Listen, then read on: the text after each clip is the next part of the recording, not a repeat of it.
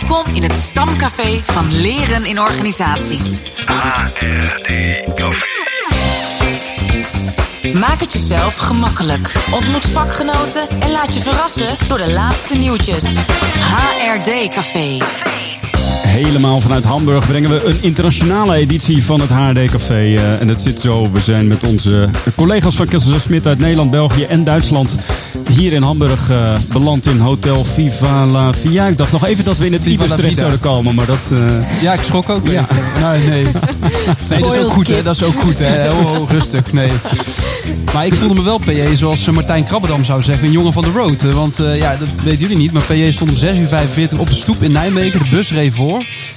Ik kon zo instappen. Nou, alle kleertjes ophangen. Nog even een koffietje gezet. En on the road, eh, handje langs de vangrail. Zo eh, naar Duitsland. Eh, Het was, was heerlijk, ja. Ja, netjes. Hoe, hoe raakten jullie hier eigenlijk? Ja, wij, wij kwamen ook in stijl, Dirk. Ja? We werden door onze HRD-co-host Niels Ceresia tot hier gereden in een heel leuk busje. Ah ja? En we hebben ook voor animatie gezorgd onderweg. Niet waar, Joep? Hè? We hebben gepubquist. Meen je? Ehm, dus eigenlijk gebusquist.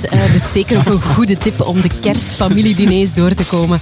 Eh, dus, en Joep was de trotse winnaar van ronde 2. Niet waar, Joep? Oh ja? Het is zo heel, heel, heel, heel erg fier uiteraard op mijn overwinning. Al eh, dient de eerlijkheid, eh, of gebiedt de eerlijkheid mij wel te zeggen eh, dat eh, op dat moment de quizmaster Luc was. En Luc is ongeveer de snelste antwoorden. hij- Dus ik had het voordeel dat hij even niet meespeelde en van Ah. rol gewisseld was. Dat hielp inderdaad. Dat hielp een klein beetje. Ja. en nu, het is een beetje, de verleiding is groot om terug te blikken op een jaar HRD Café. Hè. Maar Dirk, je had op de Valbreed nog zo'n mooi interview te pakken met niemand minder dan Maarten Brandt. Eh, Ja, dat klopt. Ja. Dat, is, dat ik gisteren nog op de valreep opgenomen, inderdaad. Eh, maar superleuk om te vertellen, want Maarten Brandt is de stage-expert van Nederland. Al doet hij daar zelf heel bescheiden over. Eh, of vals bescheiden misschien wel. Nee, maar wel echt bescheiden. En hij schreef een heel tof boek, namelijk het grote stageboek voor werkgevers. En ik stuitte erop omdat hij werd aangehaald bij managementboek.nl. Dat hij in één keer in de top eh 10 stond. Oh, of top netjes. 5 zelfs, in eh, oktober. En ehm, ja, dus dat kwam in één keer opnieuw op de lijn. En eigenlijk in dat boek eh, neemt hij de lezer van A tot Z mee in hoe je nou de perfecte omgeving creëert voor een stage. En zijn kernstelling is eigenlijk, kijk anders naar hoe je een stage hebt ingericht. En zie de talenten die je hiermee binnenhaalt ook ja, hoe je die aan je bindt als potentiële goudmijn. En eh, nou ja, in tijden van arbeidskrapte, zeg maar, is dat een eh, enorme en welkome mindshift, eh, denk ik. Jij vroeg hem eerst eh, naar een negatieve stageervaring. En als je die wilt horen, dan raad ik je echt aan om de gehele van de podcast nog even terug te luisteren. Maar vervolgens vroeg jij hem ook eh, om ook die mindshift te maken naar de positieve verhaal. Uiteraard. En eh, dat, naar dat laatste verhaal gaan we luisteren. Ik heb mijn afstuderen gedaan bij eh, KPN eh, in Voorburg. Die naam die kan ik wel openlijk noemen hier. En dat heb ik onderzoek gedaan naar het, eh, het Management Development programma van dat bedrijf. Dat was, ik weet niet hoe groot ze nu zijn, maar ze waren toen nog echt wel heel erg groot. En er waren een top 200, er was een top 200 van eh, management trainees. En die werden eigenlijk een beetje klaargestoomd voor de top van de organisatie. Het was dus een programma om te kijken om het kaf van het koren te scheiden. En ik heb toen een onderzoek gedaan naar wat daar eh, nog beter in gedaan kon worden. Wat mensen ervan vonden, wat managers ervan vonden, wat medewerkers ervan vonden. Nou, hartstikke leuk onderzoek. Maar het inhoudelijke deel deed er helemaal niet zoveel toe. Want ik had daar een eh, afdeling en een begeleider die eigenlijk vanaf dag één zeiden... oké, jij bent er om te leren, wij zijn hier om jou naar de eindstreep te halen. Daar hebben wij belang bij als organisatie. Wij willen een goed rapport, wij willen weten hoe dit zit. Want vertrouw ons, hè, wij gaan hier iets mee doen, dus hè, better be good. Ja, oké, gaan we, weet je, druk. Maar we snappen ook dat je net komt kijken, eh, dat je statistiek misschien niet zo goed begrijpt. Daar gaan we je allemaal mee helpen. Joh, als jij eh, iets nodig hebt of als je ergens naar toe moet, hier zijn de sleutels van mijn lease BMW, ga maar rijden. Ja, dat was Ja. wel, en het is dat dingetje, ik heb het er nu weer over, Ja. eh, dat, dat echt het verschil maakt. Dat vertrouwen, en by the way, hier zijn de sleutels van mijn leaseauto. En dat was echt een dikke BMW de 5-serie hoor. Dan mocht je Eh, wel. dat dat, dat was echt wel heel erg tof. Ja, er was alleen één klein probleem. Ik had geen rijbewijs. Oh, ah, Maar, ja, ja. dus- Eh, je- dat heeft me uiteindelijk ook weer aangezet om, om mijn rijbewijs te gaan halen. Van, weet je, oh, jongens, eh, als, als ik dit niet kan rijden, nou, dan wordt het hoog tijd. Maar het heeft mij wel, alleen al dat gebaar, ja. dat gaf het vertrouwen. We zijn er voor jou. En wij faciliteren jou om jou succesvol te maken. Want als jij succesvol bent, dan zijn wij succesvol. Ja, heel mooi positief verhaal moet ik zeggen. En uh, ik hoor ook wel dat het uh, kernelement van een succesvolle stage een dikke BMW 5-serie is. Annelies rijdt er een, hè? Ja. ik rij in volle onbescheidenheid rond. ja, we hebben zo'n collega die dat daar iets mee doet. Uh, maar ik blijf ook wel even hangen op die negatieve stageervaringen. Ik ben wel benieuwd, Annelies. Nu rijd je met een dikke BMW. Maar wat is eigenlijk jouw meest verschrikkelijke stageervaring? Dat is een hele moeilijke vraag, want jullie weten dat ik mijn stage bij Kessels en Smit heb gedaan. En dat is eigenlijk één oh. groot uh, feest geweest. Zou ik ook uh, zeggen. Als je, als je mij die vraag stelt, moet ik wel aan een ervaring terugdenken waar ik aan de andere kant stond. Want ik heb een vervanging gedaan als lector op een hogeschool.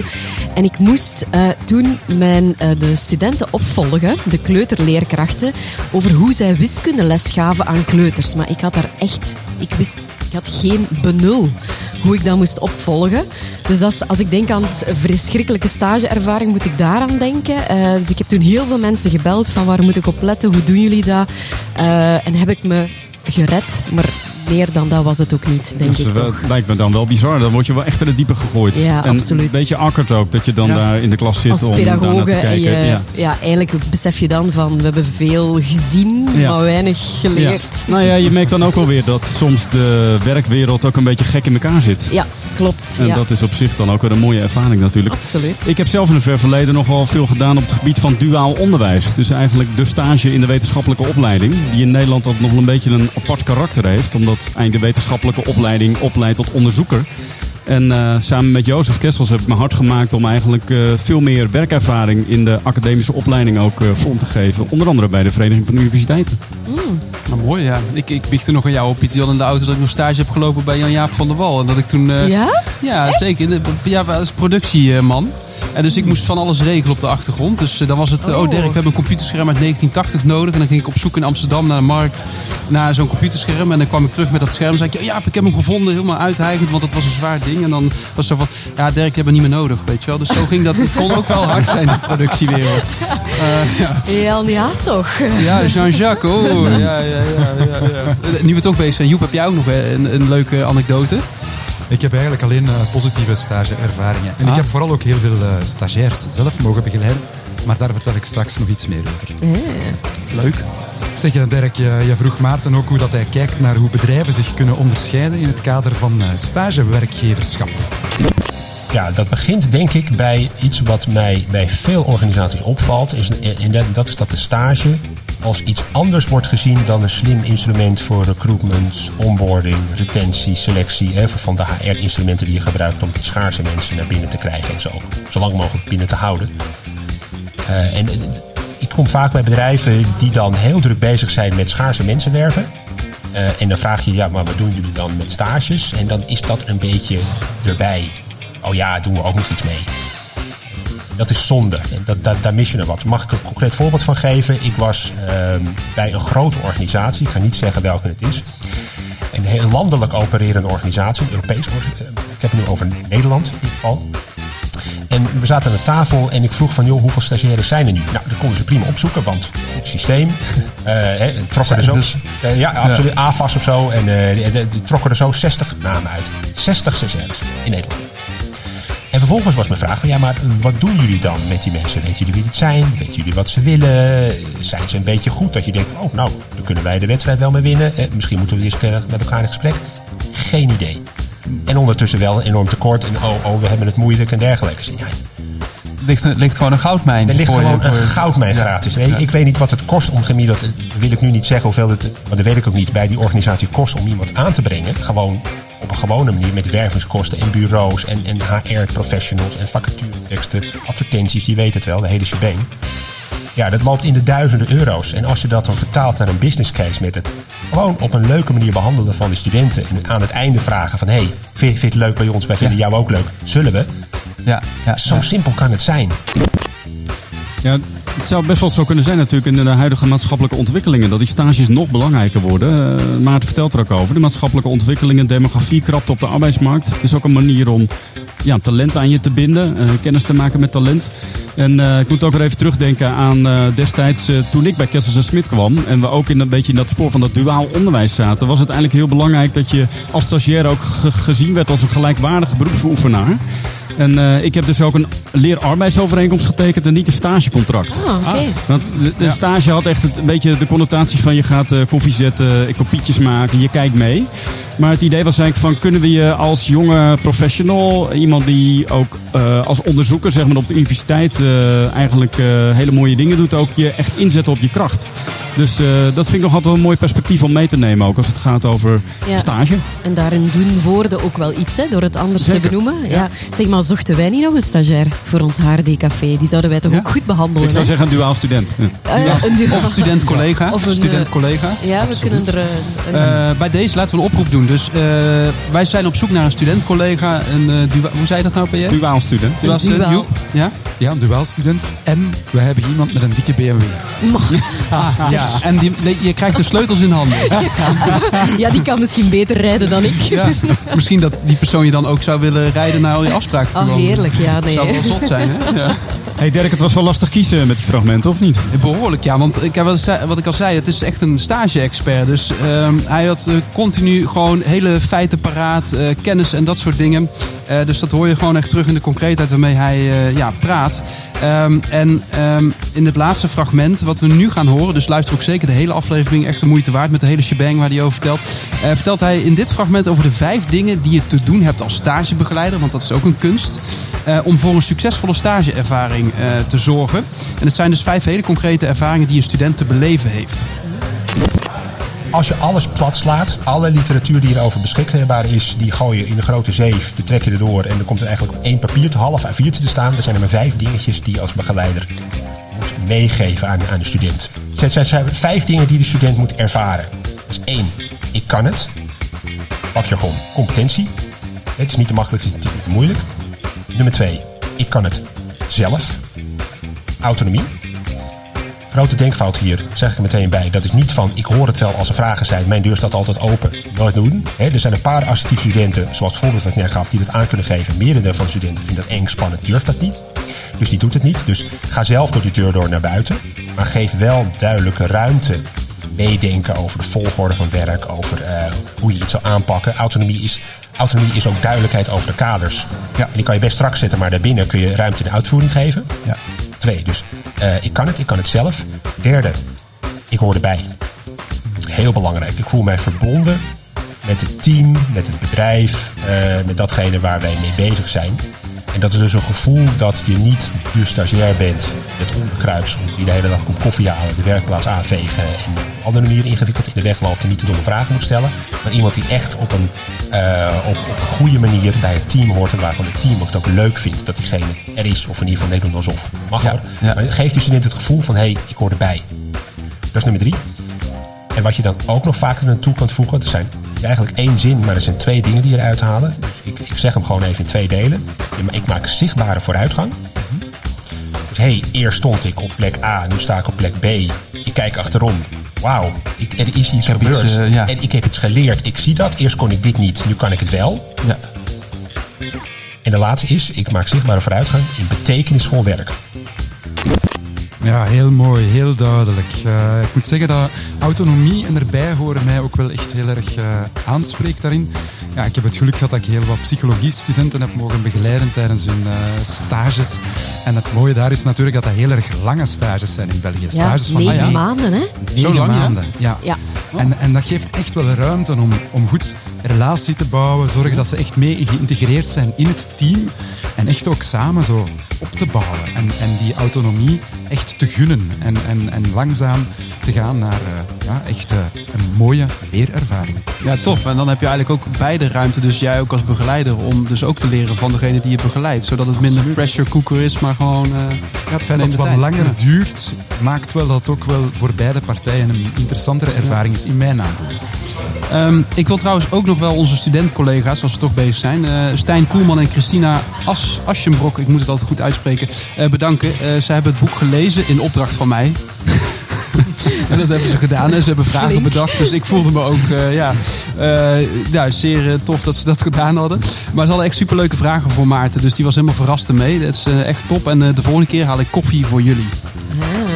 De hele podcast uh, is uh, terug te beluisteren in de Dirk van de Podcast via Spotify of Apple Podcast. En verder kun je Maarten Brand, en dat is met een D, opzoeken op LinkedIn of via het bedrijf Census, dat een brug probeert te slaan tussen onderwijs en bedrijfsleven. En natuurlijk kun je bijvoorbeeld bij Management Site of managementboek.nl ook het, uh, het boek, hoe heet het? het grote stageboek voor werkgevers, ja. Het grote stageboek voor werkgevers. koop het vooral, leuke kerstcadeautje. HRD Café. Trending. Trending topics. Trending topics. Wat zijn de laatste nieuwtjes? Ja, ik was zo druk met het verkeer bezig dat ik eigenlijk geen uh, nieuwtjes heb, uh, uh, mensen. Maar Annelies, misschien is jouw oog ergens opgevallen? Ja, wij zaten achteraan in de bus. Dat, dat kon helemaal. MT Sprout die schrijven over het onderzoek van Karen Maas. Zij is directeur van het Impact Center Erasmus, ICE. En zij doet onderzoek en maakt een ranking van impactvolle bedrijven op vlak van lange termijn creatie en maatschappelijke impact. Interessant is haar visie op hoe er nog veel aandacht nodig is om mensen met een afstand tot de arbeidsmarkt te betrekken op de werkvloer. En het belang van een neurodivergent medewerkersbestand zet ze hiermee ook duidelijk op de toekomstkaart. Uh, een belangrijk thema, denk ik, voor haar de eerste in 2024. En Joep zal dat zo dadelijk bewijzen.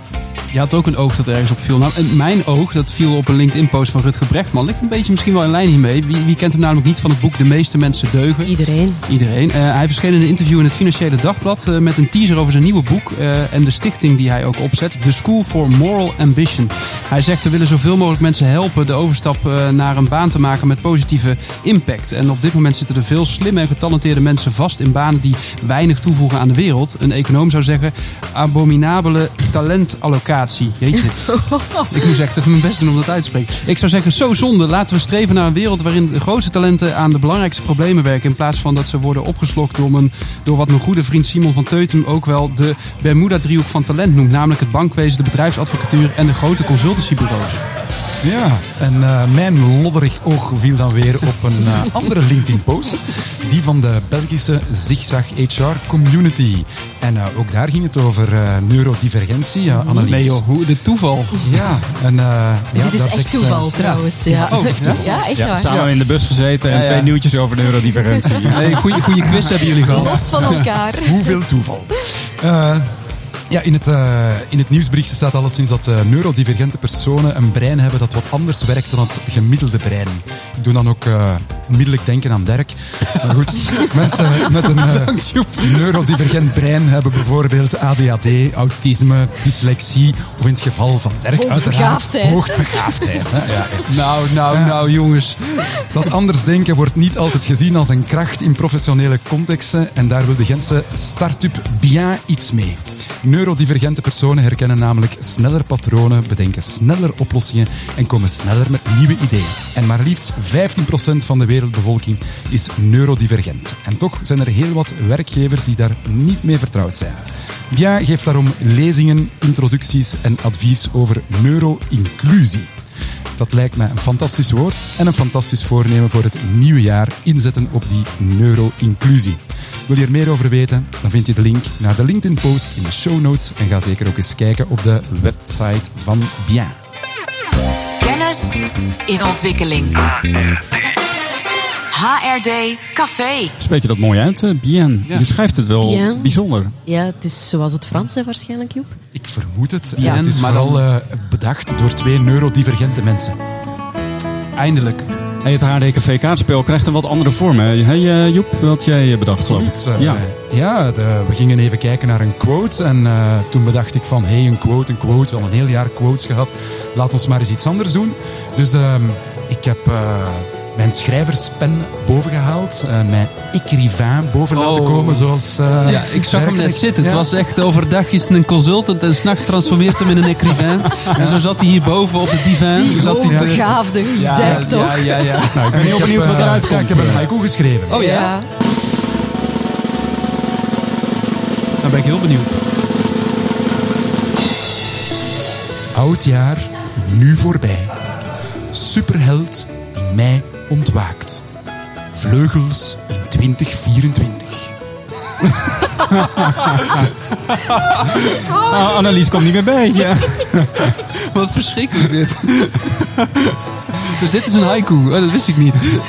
Ja, dit is een haiku, inderdaad. Ik vind het heel leuk, Joep. Ja, Ja. nee, top. Ja. Daar moet je Ja. het mee doen, luisteraar. Ja. Ja, kan je het wel vertellen. Een- Een haiku bestaat altijd uit drie regels met 17 lettergrepen. De eerste regel bevat vijf lettergrepen, de tweede bevat er zeven en de laatste weer vijf. Ze hoeven niet te rijmen, maar wel betrekking tot elkaar te hebben. Check. Ja, wil jij een exemplaar van het HD Café kaartspel ontvangen? Nou, stuur voor 31 december een mailtje naar reactie Ja, dit, dus dit is even anders dan anders, hè? Dat, eh, Oh, het dat je even, oplet. Want, nee, Let maar, nee ja, jij niet, maar de luisteraar. Want eh, normaal Oh, vragen we Oh, iets om oh, te ja. doen en nu niet dus. Nee, mijn neurodiverse brein ging even. Ja, maar anders eh, denk ik dat hij gewoon uitgezet wordt nu de podcast. Zeg jij het even, Pieter Jan. Wat, Nee, wat nee, moet nee. er gebeuren? Nou, je kunt eh, dus voor 31 december eh, eh, de naam eh, en een mailadres en huisadres van iemand doorgeven aan ons via reactie.hrdcafé.nl. Geen phishing, geen phishing. Nee, nee, nee, precies. En dan eh, sturen wij naar die persoon een exemplaar van Ja. het HD Café kaartspel. En Pieter Jan heeft niet minder dan... Hoeveel kaartspellen heb je Ja, liggen? ik ben de tel even kwijt, maar volgens mij iets van 500. Dus, eh, Ongelooflijk. ja. Geweldig. Voilà. We hopen ze heel, we- er heel veel kwijt te geraken. Eh, en dus voor dit jaar gaan we ons HD-café sluiten. Eh, het is de hoogste tijd. We hebben even vakantietijd nu. Volgend jaar vanaf begin januari zijn we er weer. En we houden jou dan weer verder met alle liefde op de hoogte van wat er speelt in ons geliefde HD-land. En dat is dus een gevoel dat je niet de stagiair bent. Het onderkruipsel die de hele dag komt koffie halen, de werkplaats aanvegen en eh, op een andere manier ingewikkeld in de weg loopt en niet de domme vragen moet stellen. Maar iemand die echt op een, eh, op, op een goede manier bij het team hoort en waarvan het team het ook leuk vindt dat diegene er is of in ieder geval Nederland alsof. Kessels En Smit. Broadcasting. Every story needs a cast.